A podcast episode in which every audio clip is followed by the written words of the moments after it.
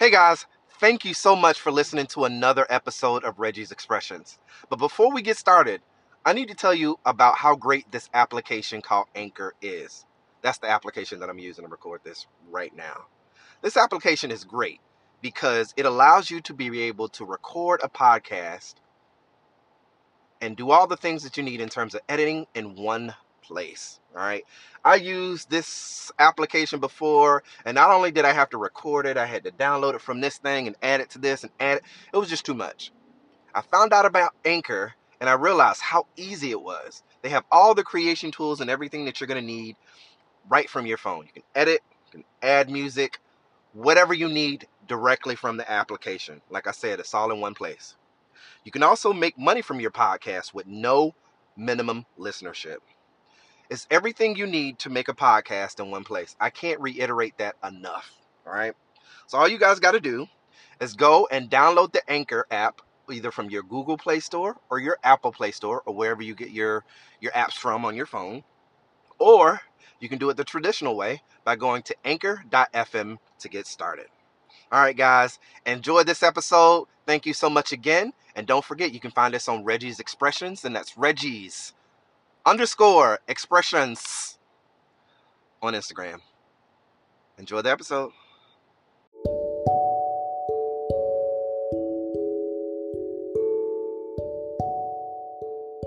Hey, so we're gonna start this again. I had to, yeah, doesn't matter. We're gonna start this again. But I just want to tell you guys, thank you so much for helping the podcast grow. Um, even after we ended our um, you know, our season finale. We still had quite a few listens, and I appreciate that. But uh, you guys continue to go ahead and share, follow, and subscribe so your boy can become a household name. You know what I'm saying? Looking forward to trying to do that. I'm in my car as I normally am to record, and uh, we're gonna get right into it. We're gonna fast forward a little bit. Had a little bit of life happen. You know, the end of the year, we voted for Trump, or not Trump. We voted for or in Trump's mind, we voted for Trump, but even though Joe Biden won, Kamala Harris became the first VP. We had the insurrection that happened in January. A whole bunch of other life stuff happened, but the most um, recent thing for me uh, that has kind of changed my life, uh, you know, pretty, uh, pretty severely, I should say, uh, for lack of better word, um, is that my mom passed. My mom passed February 1st of 2021. So, you know, um, that sucks.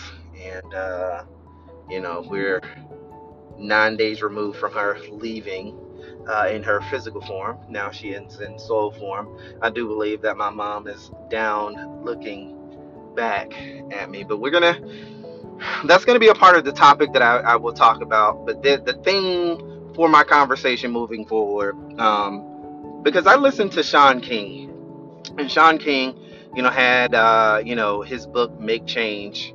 Um, basically, was like, what are you passionate about? What is something that you're passionate about that you find yourself talking about often? And you know, at first I was like, oh, I like to talk about everything, but um, I think the one thing that has been um, kind of omnipresent for me um, recently, you know, especially with the passing of my mother, is talking about family trauma and how that affects relationships that you have, be it with your siblings, most, you know, obvious, um, family, other family members, and your relationships that you, you know, get involved in. Um, there are a lot of, there's a lot of family trauma that I know I have. Um, and I can't speak for my brothers and sisters, but you know they've gone through some of the similar things that I've gone through, so I know that it shows up in their life too, just not in the capacity of how it shows up. Um, but yeah, you know, a lot of that family trauma and hurt and pain and experience that they've that my siblings experienced definitely reared its ugly head while I was going through the process of, you know, taking care of my mom last final weeks of being alive and all that other stuff. So, but yeah, you know, first and foremost, I want to, you know, make sure I acknowledge my mother, Yvonne Garner, Yvonne Price Garner. She was born 1950, January, I'm sorry, June 15th, 1950, and she passed away February 1st, 2021. So the um, the month of love. So um, she uh, experienced 70 years of life here. Um, you know, she did have a tough life, and I do believe that her being up in heaven, she is renewed, restored, and a whole brand new person. And that excites me, but I miss the, you know, my mom, you know, being around. Me and my mother did not have a strained relationship, but for most of my childhood and into my adult life and until her passing, my mother did battle with um, uh, mental health issues. Um, and being a, a black, you know, family, a lot of us is, you know, instead of it being explained like this is what mom has, this is what she's going through, it was really expressed as, you know, uh, it's in her head, you know, something that if you don't pray enough, um, you know, it won't, um, if you don't pray it away, then you're going to be inflicted with this thing, which, you know, we'll kind of get more into later on. But um, yeah, you know, I had the, um, experience of, you know, transitioning my mom from the hospital to hospice and having the responsibility of making sure that her transition went well and also the after effect of, you know, having to, you know, see her transition and then, um, you know, set up how that's going to play out too. So it's been tough. I'm going to have to pause this for a second. I'm going to have to come back to it. So, um, I'll be right back here and then we'll finish up.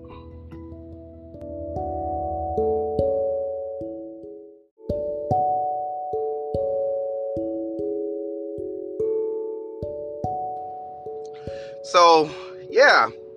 Um at this point, you know, um I mean it's it's really tough, I have to say. It really is. It really is tough. Um I I obviously love my mom and I miss my mom and you know I was just stating on the you know previous recording because I had to pause it for a little bit. Um, you know the flip side of things, or not flip side of things, we're talking about uh, family traumas and how that kind of informs your decisions and you know informs you know also influence relationships that you have. Um, you know, just to kind of give you guys some context you know, I was born to uh, Yvonne Garner and um, my dad, um, you know, in 1980, uh, December 17th, 1980. I don't mind sharing my birthday. I just had a birthday not too long ago, just turned 40.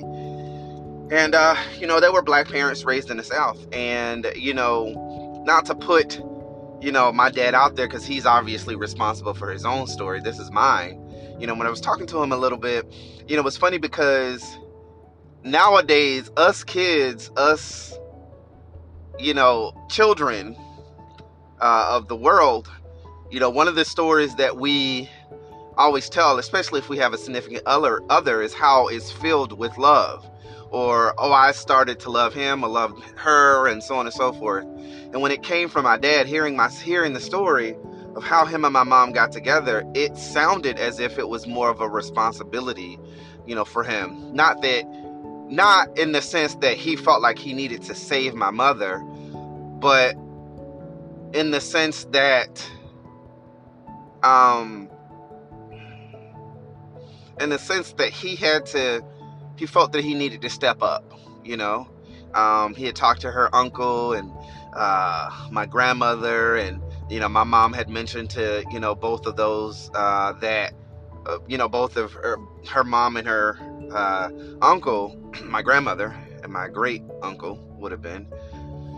Um, you know, the only person I'd be interested in marrying would marrying would be my dad. So I think my mom, you know, may have felt that love or or something. Um, and at this point, my mother had already had two children, my oldest brother and my um, oldest sister. So, you know, there could have been a, a sense of, of uh, urgency there because of the the um, you know the stigma that came along with women back in the day having children out of wedlock and so on and so forth. But anyway, um, you can tell the sense of responsibility that my dad had, and you know, um, very early on in his relationships, through conversations previously, my dad had mentioned that my mother showed showed signs of um, of uh, mental illness very early on. So for her, um, you know, for him, he was concerned, and you know, mental health wasn't dealt with the same way that it's dealt with now back then. So, you know, to him, where he thought that this is strange, this is out of, you know, out of the ordinary, let me get some help, he probably felt trapped or felt like he had nowhere else to go. And that's understandable, you know. We've come, come a long way in grips of, you know, conversation behind mental health, especially as black folks. And you still got some old heads and some young heads who've been, you know, uh, mentored by those old heads that feel like, you know, mental illness is still something of the mind. So, you know, we'll we will go deeper into that as we continue the conversation of this season. But, you know, we now know that that's you know, mental illness should be treated um, just like anything else. Um, so it was interesting to hear him tell the story. I'm not saying that there wasn't a point that my dad did not love my mother. I'm sure he did. It was just that stark difference between my relationship with Carlos and how I felt love and hearing my father say, well, your mom, you know, uh, had just had your sister and so on and so forth and, you know, blah, blah, blah. So I, I found that to be interesting. And, uh, you know, m- my mother, I think it, you know, she, she definitely had traumas in her life. Um, you know, where, you know, unfortunately my grandmother um, did take someone's life, um, and she almost killed my uh, my my uh, grandfather, and uh, she did spend a few years in jail. My mother, by the time you know she was maybe eight or nine, had already lost her little brother, who was four years old when he died. Um, and I do believe that she's up there with both of her parents and you know um, her brother. So, and then, you know, being black in the 50s and 60s, you know, it was a lot of shit to go through, you know. I think it's amazing for anybody that is of that age and that went through what we went through here in the South doesn't have some residual effects of PTSD, um, you know, is amazing. Um, and uh, for her to get through those odds and, and you know be able to get married and have kids. I know there was a lot on her plate and also also to have the you know not have a a, a, a stable you know home life i'm pretty sure it was a lot of pressure on her. And just stories of you know my mom my mom did work. Um, she worked at phoebe at one point which my sister both of my sisters at some point worked at phoebe. You know jack uh, my oldest sister as of recent and my youngest sister um, a few times over over the period of her life they've worked at phoebe putney. And phoebe putney is if you were born in albany um, the only hospital you can be born at was at phoebe putney. So your birth certificate says phoebe putney on it. So little fun fact about albany georgia. I don't think uh, Palmyra um, medical center or hospital exist anymore. I think Phoebe bought them out or something like that. But anyway, um, so there were, you know, my mom had, you know, her trials and tribulations, and you know, it's interesting just in one generation to kind of see my mom's story and the, see the similar similarities between myself, my story, and her story. You know, um, but uh, she she definitely had a rough life. You know, my grandmother was probably one of the most uh, unav- emotionally unavailable people I had ever met.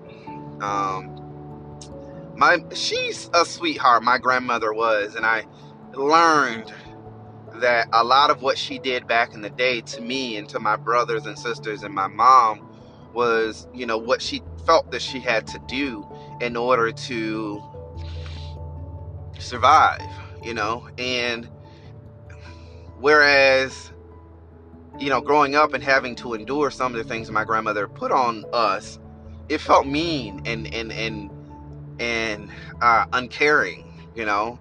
But she was a part of that generation that was told you got to get over it. You know, they saw a lot of atrocities, they saw a lot of friends, you know, who died, and just because you care doesn't mean that that person, you know, should live or, you know, they had some very strange, um, you know, things that they had to live through. So I get it. I get why my my grandmother might not have been emotionally available to us as she was, or she could have been. Um, mostly because she wasn't taught that and uh, she did the best that she could, you know, um, to keep us safe. And I would hope that looking at it now, looking down on us, her passing away um, 18 years ago, she would have, she can look back at us and say, you know what, I did what I felt was best. I don't want her to feel any guilt. I mean, she's up there with the Lord, so you know, if I was able to have a conversation with my grandmother and you know she expressed to me maybe some concerns about you know how she did things, I would make sure she felt assured that she, looking back at it, I felt like it was probably what was necessary to keep a black boy uh, alive. You know what I'm saying? Um, necessary to keep a a, a, a black um, woman alive. My mom. You know, considering she saw my, um, you know, my my uh, uh, uncle pass away at a young age. You know, over you know blatant um, irresponsibility on the um, the babysitter's uh, part. I'm not going to get into that, you know, right now, but you know, I'm pretty sure that had to have affected my mother. And um, you know, so thinking about some of the things that I talked about that may have formed or influenced my mom into the adult she was. Imagine having the responsibility of having four children, you know, on top of that, when she's really learning about herself and figuring herself out I'm pretty sure it had to be tough. So, you know, her mental illness, you know, could be looked at as an escape. You know what I'm saying? It rid her of the responsibility of having to endure the stress and anguish and pain. And that's hindsight is 2020, right? You know, I'm not saying because I don't know my mom's story and she's not here to tell it. I'm only surmising, you know, what I you know what I know to be true. You know what I'm saying? I can imagine that my mother probably had it hard, and I'm pretty sure there were moments of, of sadness for her not being able to care for her children in the way that she wanted to. And uh, you know that that had to be tough within itself, you know. And uh, you know, again, like I said, I'm only surmising that you know it probably might have been for the best you know, that my mom was in that mental capacity. Because imagine being a mother who loves their children, not being able to take care of her children in the best way possible. Imagine that burden, you know, on top of all the other things that could have, you know what I'm saying, that could have been going through my mom's mind. So, um, but unfortunately, at eight years old, I lost my mother to mental illness. And I say at eight years old because that's the last time that I remember um, you know, my mother, you know, appearing somewhat normal. Um, there was a period in time, you know, when I was around eight years old, where my sister and I, um, my younger sister and I, were partly um, homeless because of the condition my mom had had gotten had deteriorated so much. Um, she had, you know, succumbed to the voices in her her, her head and started to respond in ways that was unhealthy to both my sister and I. And, you know, I was eight and my sister's five years older than me. You know, my brother, you know, was 10 years older than me, so he was there a little bit. And then my sister, you know, she, um, you know, unfortunately ran away uh, at, you know, that uh, the age of 14, you know, because of, you know, the situation between her and her, her and my mother. And, um, you know, it was it was difficult for us. You know, it was difficult for us because we had to fend for ourselves, you know, as well as trying to find a place to stay. Um, I mean, we stayed in the house, but you know, you know, we weren't getting taken care of in that way from my mom because she didn't have the mental capacity, and it took a little bit before my father actually, you know, found out. I don't even remember how he found out, but um, also with that, you know, I remember getting um, interviewed by Child Protective Services, one of, by one of the family members, or by uh, interviewed by um, Child Protective Services um, because a family that we were living with, the mom, you know, obviously went to to them and kind of explained to them the situation. And I remember them interviewing and asking que- us, my sister and I, questions about the condition my mom was in. So I remember, you know, shortly thereafter, my dad then coming into the picture to, you know, to have sole custody of us, and then, you know, us being put into um, uh, foster care for a bit. And I remember them asking us where they wanted, where we wanted to go, and it was a choice to either be with my grandmother or with my dad. And yeah, at this point, I knew my grandmother wasn't to be fucked with, so I was like, "My dad, please."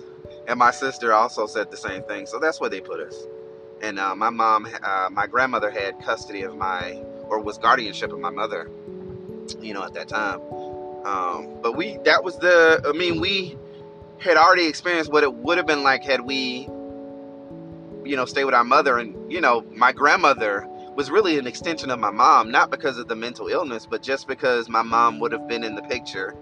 Um, at least at that time. I mean, I don't really remember specifics, but I remember, um, the one specific of, of being asked if I wanted to go with my mother, uh, my grandmother, or my dad, and we chose our dad. So, um, yeah, we, we were in uh, foster care for a couple years, or not a couple years, but maybe a month or so. I don't remember specifically, but I remember the house.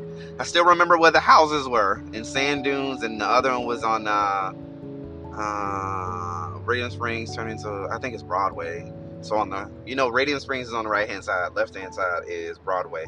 So if you kept straight on Broadway, um, I can tell you, I can show you exactly where the house is, and that's crazy because I still remember that. And um, you know, um, so we went through that, and then, you know, as as we aged, you know, just the the normal, you know, teen and you know, child angst that you go through. Um, and uh, you know, uh, somewhat feeling unwanted a bit um, uh, because my stepmother was probably not the nicest. I mean, at least to my experience at that time, and um, you know, I'm not gonna. I don't want to get into specifics with that because I don't know the reasons why she did the things that she did, but um, unfortunately, you know, it wasn't a very good experience for me. And then, you know, when I turned 14, I went back to my grandmother's uh, place. You know, my grandmother maintained, uh, got custody of me and my, uh, well, me at 14 um, until I was about 18. So, you know, these are things that, you know, I've, I've I am working on and continue to work on, you know, throughout my life because of how heavy they are. I mean, it, it doesn't go away because you don't think about it anymore. And that's one thing that I hate about in the black community that we're willing to stifle ourselves and stifle growth and stifle um you know the the the freedom we could have by you know not telling our story. You know what i'm saying? It's it's it's difficult for me to see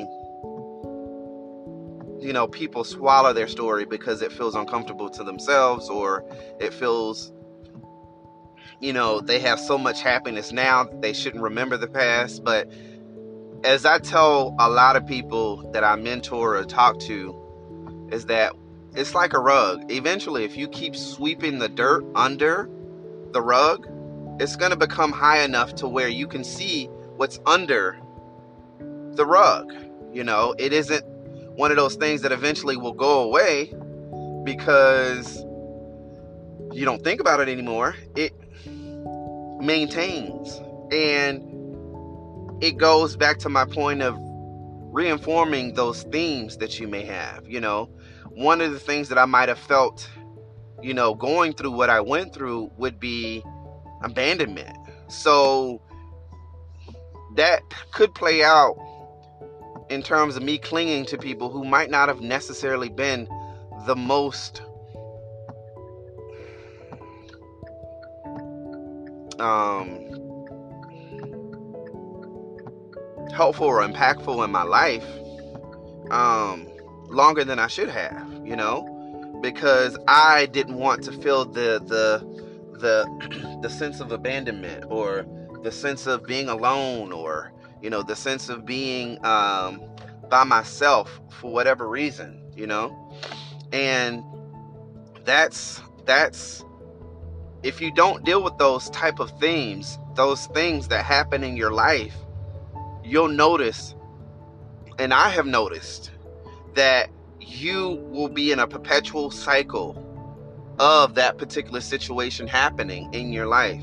You'll find that you'll be abandoned. Not that you caused it to happen, but because you don't know directly what things caused, what things you could have done that caused this to end up pushing that person away. And I hope this is making sense.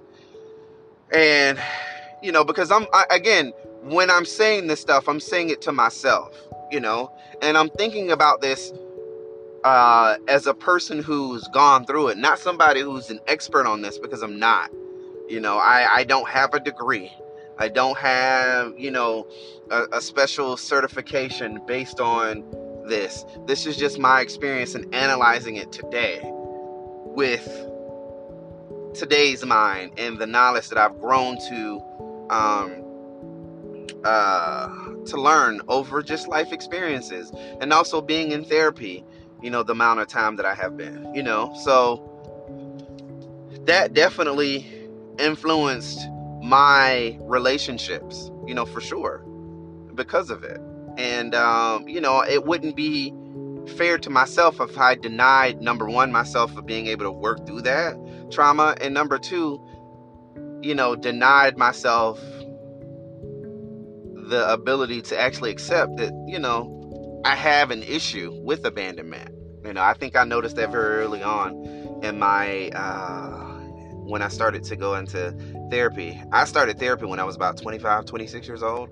I remember you know, living in California and, uh, you know, getting, you know, the, the free sessions through my uh, employee readiness group, uh, resource group, you know, at the time, and then kind of digging into it.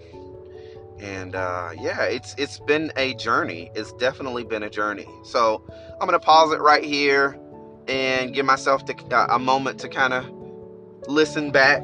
And you know, I do want to kind of go a little further into my story because I think it's important for you guys to understand so we can really kind of grasp the, the idea of, you know, of being being free of these things so we can be the best person so I can be the best person I can be, right?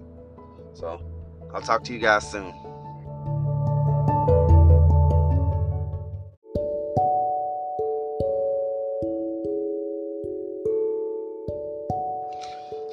You know, um, and recognizing those things doesn't mean that you're weak. It doesn't mean that I'm weak with bringing them to the forefront. It's, it's, it's allowing myself to be aware of these things so I can try to work on them. You know, one of the things I will tell you, and I even noticed this because, you know, Carlos goes to therapy too, is sometimes when you open Pandora's box, it feels like you start going through these things, you start remembering how you felt, and you start remembering the the stress and the anguish that it brought you. You start to kind of feel like, well, shit, is it worth me going through all of this that I'm feeling to find a bit of happiness in it? And that's a real valid point to make. And my honest opinion is that yes, it does. It does, you know um, because it becomes easier for you to recognize when you're in these states um, where you're not making the best decision based on an experience that you had because it feels similar. Or, you know, like I heard yesterday, um, uh, Meagan Good said, uh, you know, sometimes we pick the stuff that we do, you know, the same behaviors because we're used to it, you know, it feels, it feels, you know, normal for us. We're used to it and we're used to, you know, this decision because it's the easiest to make. And we know that this is tried and true. And we understand that, you know, this is going to get us to the the easy um, feeling of of um, you know getting away from the hurt and pain. So um, yeah, I think it's I ultimately think it's worth going through the stress, um, going through the anguish, so you can come out on the other side better better of it. You know, I don't know how many times I've gone to therapy about my anxiety. I've had anxiety for over 15 years now. Um, 15, yeah, over 15 years now. And it really didn't start clicking until now. You know, before I was just living uh, my life with anxiety and I would do the quick fixes to try to get over it. But when it came to noticing the signs and figuring out what my trigger was, I didn't learn that stuff until a year ago, you know? And uh, you know, it was it was very going through it then, you know, was very exhausting and I probably wish that I knew had the tools then. You know, even though I was going to therapy, I wasn't properly um you know, assessing it as as best as I could have, you know, um, which kept me in that perpetual cycle of being stressed and being anxious and being all these other things, um, you know, other than, you know, well, just dealing with my anxiety instead of living with it. You know what I'm saying? And what I mean de- dealing with it is being retroactive. So taking an extra pill, you know, after I've been anxious for 12 hours, or you know, um, stressing, you know, stressing myself out, continuing to, um, you know, focus on the the negative narrative that can, keeps me in that that anxiety uh, induced state. You know, so I think it's worth it. I personally think that is it's worth the the the hard work. I mean, just like anything you want in life, you know, you want to be able to to to strive for it. It doesn't come with just the the one acknowledgement. You have to continue to to to create and hone your craft. Same thing with this. You have to continue to to recognize new triggers as you go on. Um, as I know that anxiety is probably going to be something that I will deal with for the rest of my life, but how I deal with it doesn't have to define how I how it shows up, you know? So, um some themes of not feeling wanted you know what I'm saying? I I I think that that played out a lot in my life. You know, I remember, you know, uh, a few relationships where the person that I was with was not the the best person, but because they didn't desire me in a way that I, I I wanted them to desire me or I didn't feel wanted, I found myself trying to cling to that relationship too, and they might have been toxic for me. You know, um, and you know not a, not aligning and understanding that you know I, I deserve better for myself you know? The one uh, the the the worst thing about our mind and how we um, have a tendency to um, compartmentalize things um, it's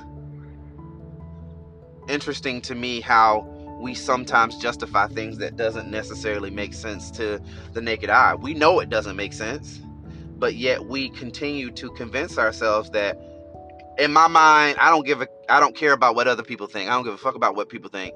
This makes sense to me and I don't care, you know? And you know, to you you might feel like that's a sense of empowerment and you know, at the time it may be, but what it is is defiant. It's defiant of you allowing yourself a space of feeling better and being able to revel in the possible happiness. I mean, no one wants to be alone. No one wants to feel unwanted. Those are undesirable things to feel. But in reality, if you take the time to, you know, uh, to get to know yourself and, you know, seek therapy or have, you know,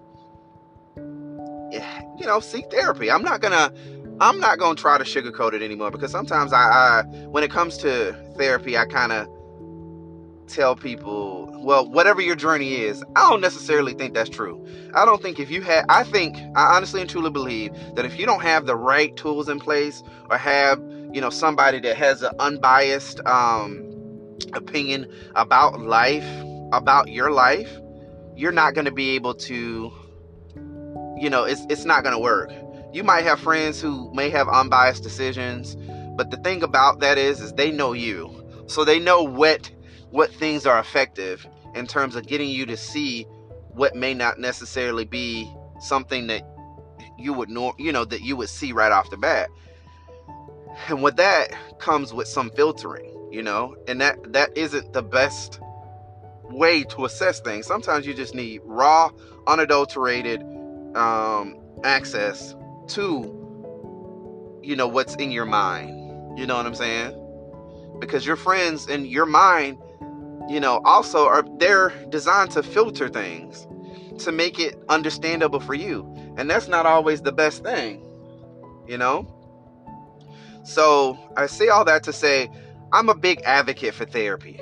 I am not denying that no more. And I'm going to be straight up and honest with y'all. I'm a big advocate for therapy. So, you're going to hear my story uh, that will talk about getting therapy, having those conversations.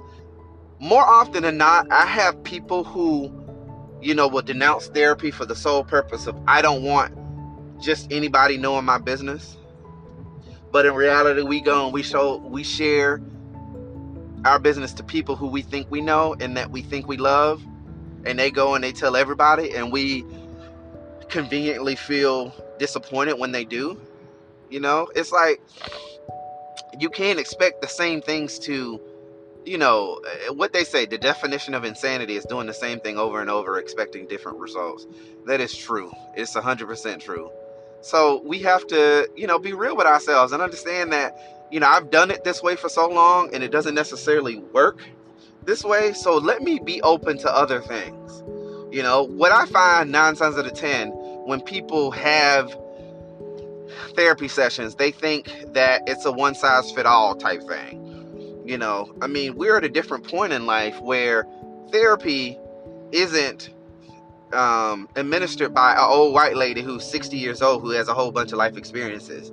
You know, therapy can come in many different forms, you know, especially in the black community. You know, identifying with someone who, you know, who has known, known the struggle and understands you know what it means to struggle and understand how it feels to struggle you know? That may be something that's important to you. Now i'm telling y'all the truth about my therapist. My therapist is a a, a white man that's probably a couple years older than i am you know? Um uh, or younger i don't know up or down. Um he is you know the whitest of whitery as uh, Amanda Seales would say. And you know most importantly you know, um, the thing that that I desire the most is that when I make a suggestion in terms of something that I feel or need or whatever, he's willing to adjust immediately. And part of that could have been because I didn't, you know, have that access that a lot of people nowadays have, which is to have someone who, you know, look and and thinks and looks, you know, uh, uh, uh feels like you, you know, who, can kind of go to the same experiences that you went to. I mean, that wasn't I started in 2006, you know, when I started going to therapy. The first therapist I had was a black woman with dreads. You know, it was very stoic. The second therapist I had was a white lady who, you know, um, looking back at it now with the eyes that I looked at, felt that she knew better than me about the life that I was living. You know, so even though, you know, I had a few sessions, it got to a point where I can tell that there was a, a, a disconnect between us, and I ended up stopping, uh, stop going to therapy. And then I didn't pick it up for a few years until I moved to Orlando, um, again until 2014. And I've had the gentleman that I've had for quite some time. You know, I was linked up through the VA, and uh, you know, it was kind of like, hey, this is the therapist that we had available. And then over time, we began a relationship that is now probably about four or five years coming. And, uh, you know, he, you know, um, I would say over the years of me, you know, becoming the person that I am today, I probably did get a lot of like, you know, being told and, and stuff like that, you know, about how to, not, not being told how to feel. Scratch that. A lot of him ministering to me as opposed to you know, laying in the trenches, you know, going through that thought process and uh, thought process and saying, hey, maybe there's another way that we can look at this, you know. Until recently, you know, when I had my uh, anxiety uh, issue a couple months ago, um, I, he and I had a, uh, it wasn't a falling out because it wasn't, it's not that kind of relationship. But I had to check him where I had to say to him that, you know, your decision to do what you did made was simply because you felt that you knew better than me, than I do about me. And that's not, nah, we're not doing that no more. I shared with you this, this, and this, and you felt that the best course of action was this, and I, I said that I wasn't ready for that. And after that, he kind of readjusted a little bit, and uh, you know, you you you got to be willing to have that conversation. Just like your relationship with people can change over time, your relationship with your therapist and your professionals in your life, life coach, whatever you want to call, they can change too. So it's okay to reevaluate what that social contract or that terms and conditions of y'all relationship is. So don't ever feel like it's not your place to say, hey, things have changed for me. It is, especially when you are involved. So, you know, and I say that unequivocally. You know what I'm saying? I didn't always have that confidence until I had to have that confidence in this particular situation. And it was, I feel better as a result of it. Because again, he had to adjust and it may have been un- uncomfortable and it might have changed how he decided to do things going forward. But at least he knew with me that that shit wasn't gonna fly, you know. Um, and maybe one of these days I'll share with you guys kind of what it was and what it is I'm talking about without kind of generically going over it. But you know, it's not imperative to the story, is what I'm trying to say. Um, but yes, I am an advocate for therapy. There's no hiding that.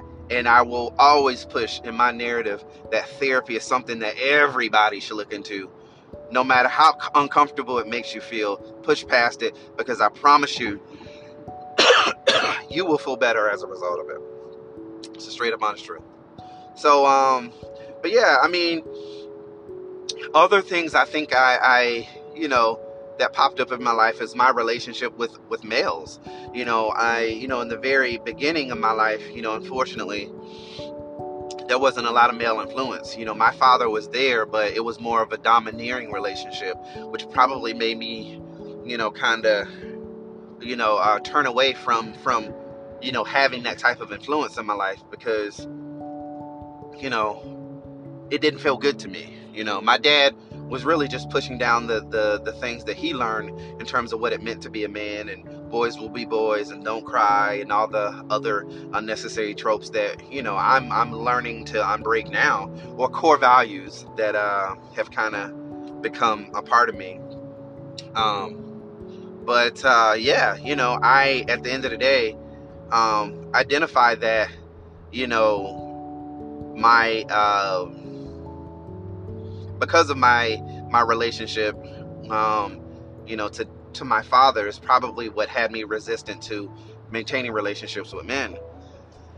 You know, I also had um, uh, things of of uh, of declaring honesty, you know, about things. You know, unfortunately, when I was younger, um, and I've shared this with my dad, so it isn't like something that I'm like you know, spilling the tea or, you know, trying to be salacious about. But when I was younger, you know, my dad, my dad had six other kids. Three of them were out of wedlock, or no, not six other kids. Three other children. Three of them were out of wedlock. One in the middle of my sister and I, and then two that was after me. So, there we go. Those of you who know me know that, right?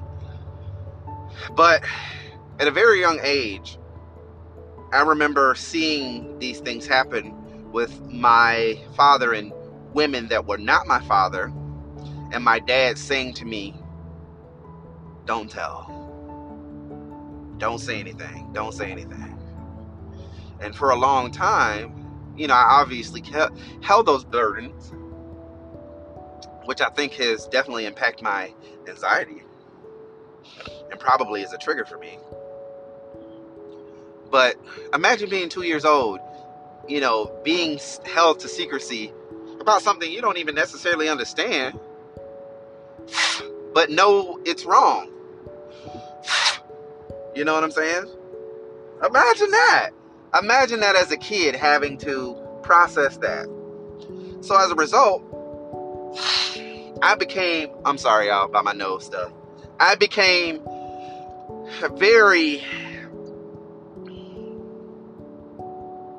uh, invested in the truth, if you will, almost to a fault. You know what I'm saying? Almost revealing the truth, you know, to an extent where it might have harmed myself you know not being able to notice the you know the times and understand that this is a time that i not maybe that i should not be honest that maybe i should kind of tailor the honesty to that person and it not being rooted in something as like aha i got you kind of thing you know um you know there were times where I would hold against the people like you said that this was the way that it was going to be and because you weren't truthful I don't want to be your friend anymore when in reality it might have just been a big misunderstanding. You know what I'm saying? Um, and I've learned that, you know, sometimes when you're honest to people, they have the choice to either take that honesty and mend whatever thing it is you're trying to mend, or they can take that honesty and say, fuck that. I'm not really rocking with you no more. You know what I'm saying? As opposed to me just being true to myself, you know, um, and considering the situation and the, the person I have at hand, you know, um, it was, it's very, very, um, it was a very, very, uh, um, very, very weird, uh, experience to have. And, you know, that manifested itself in, in in a multitude of ways where I ended relationships because I felt like people were lying or you're lying. It was easy for me to call a person a liar because some of the things that might not have, you know, been uh, um, honest to me, you know, um, could have been, you know, impacted my decision to end that relationship with people. Now, I do believe that reason, season, lifetime, people, you know, have a tendency to um, you know that people are here for reasons, season, lifetime. So I'm sure they had a, a part in in that relationship maybe ending. But I think I could have. I think I might have judged harshly, um, because of my uh, experience with, you know, having to stifle the truth or hold the truth, you know, because of the experiences that I went through. My dad, you know, I mean, it's it's it it. it my dad was a philanderer. My dad did what a lot of men felt their masculinity was uh, dipped into, which was, you know, to have multiple tropes. I don't know how many men I knew growing up that had multiple kids by multiple women, and how there was this sense of pride. You know what I'm saying? But me being a, a product of that and understanding and knowing that my dad's time is being divided up to other people that I, I don't even know are my brothers and sisters and didn't really have a choice into becoming my brothers and sisters, you know, with other mothers. And, you know, that I know I, I could tell that it was unfair to me, you know. Um, and my dad was just reveling in something that he felt was, you know, the way to live back then. So, um, yeah. And, you know, coming to grips with that in my adult life, I think has allowed me to understand that everybody's different and not everybody lives by the same creed or code that I do. And I have to allow for some grace and, and, and, and understanding when it comes to that, you know? I mean, if somebody blatantly like lie to me and I know that it was malicious, then yeah, I'm probably gonna cut it, you know, quickly. But if it was just a misunderstanding and not a lie, I may be more apt to you know, trying to understand why rather than just shutting it down. So, um, and uh, that's really it. So, I think I fleshed out some things, you know. I know I, I have a little bit more to go deeper into. One of these days, I am going to have a discussion about the experience that I had with my mother transitioning in a deeper conversation. Um, because I feel like it's necessary, you know, for me to kind of get that out and it also be a learning tool for others, you know, so you can try to recognize these things, you know, if you ever find yourself in these situations. But um, I think uh, I think I I think I'm good. Um, I want to say that my hiatus lasted longer than I wanted it to. Um, there were a few times at the beginning of the year I wanted to start it, but it was just so many things that happened that I wasn't in the right space. And then, you know, when my mother uh, passed away, it just, you know, felt heavy. And um, I started to notice a little bit. You know, I was listening to Shaun King, and I think I might have mentioned this uh, a little bit earlier, but I was listening to Shaun King, and one of the things that he said that reveled with me in the book, uh, Make Change, was, you know, think about something you're passionate about. Think about something that you can find yourself talking about. You don't necessarily have to be an expert. You don't necessarily have to be someone who is great in that. You just have to align yourself with people who who uh, you know who are experts in that and who can mentor you. You know, finding a mentor and finding somebody who can advise you. And I think that you know talking out family themes or you know family traumas or traumas that have happened in your life is something that I feel like I'm called to do. And I found myself flowing easily with this conversation because it it interests me. You know, because I don't know how many times I had conversations with, you know, my brothers and sisters, you know, especially during this whole situation with my mom, thinking like, damn, dad, what you're arguing about, arguing about doesn't sound like it's me. Like it doesn't sound like you're mad at me. Like you're talking through something.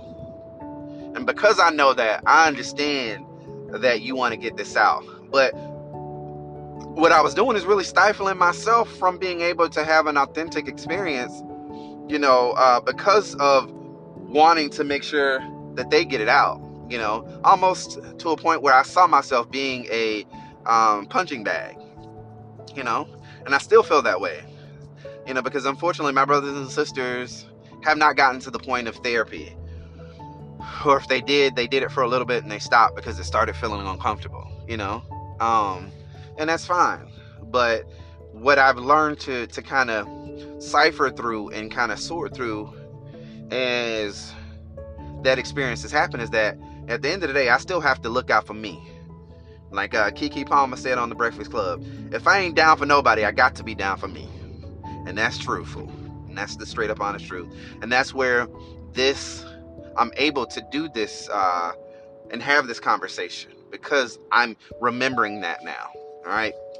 So, I say all that to say thank you guys for listening.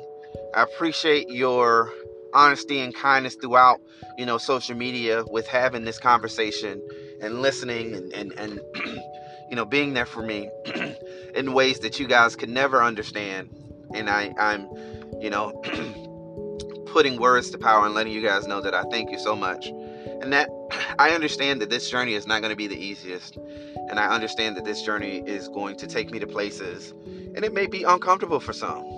But at this point, I'm choosing me in this uh, situation, and I and I, I say that with the hopes that I'm able to help others with maybe you know t- telling my story and them seeing similarities in this and maybe seeking you know a way to go get help. You know, so I mean that's all I could uh, hope for, wish for, and pray for. All right. So you guys enjoy the rest of your day. I appreciate it. Don't forget to subscribe, most importantly, share and like, um, and help me bring this thing home. I feel renewed. I feel that I'm in a space where I am, you know, becoming more comfortable and, you know, sharing my story and owning, you know, my place in this. So thank you guys so much. Enjoy the rest of your day. And catch me on the flip side. I don't know when the next uh, uh, episode is going to be, but I'm back now. And let everybody know that your boy's back. All right. Enjoy the rest of your day, guys. Thank you so much for listening. Reggie's Expression.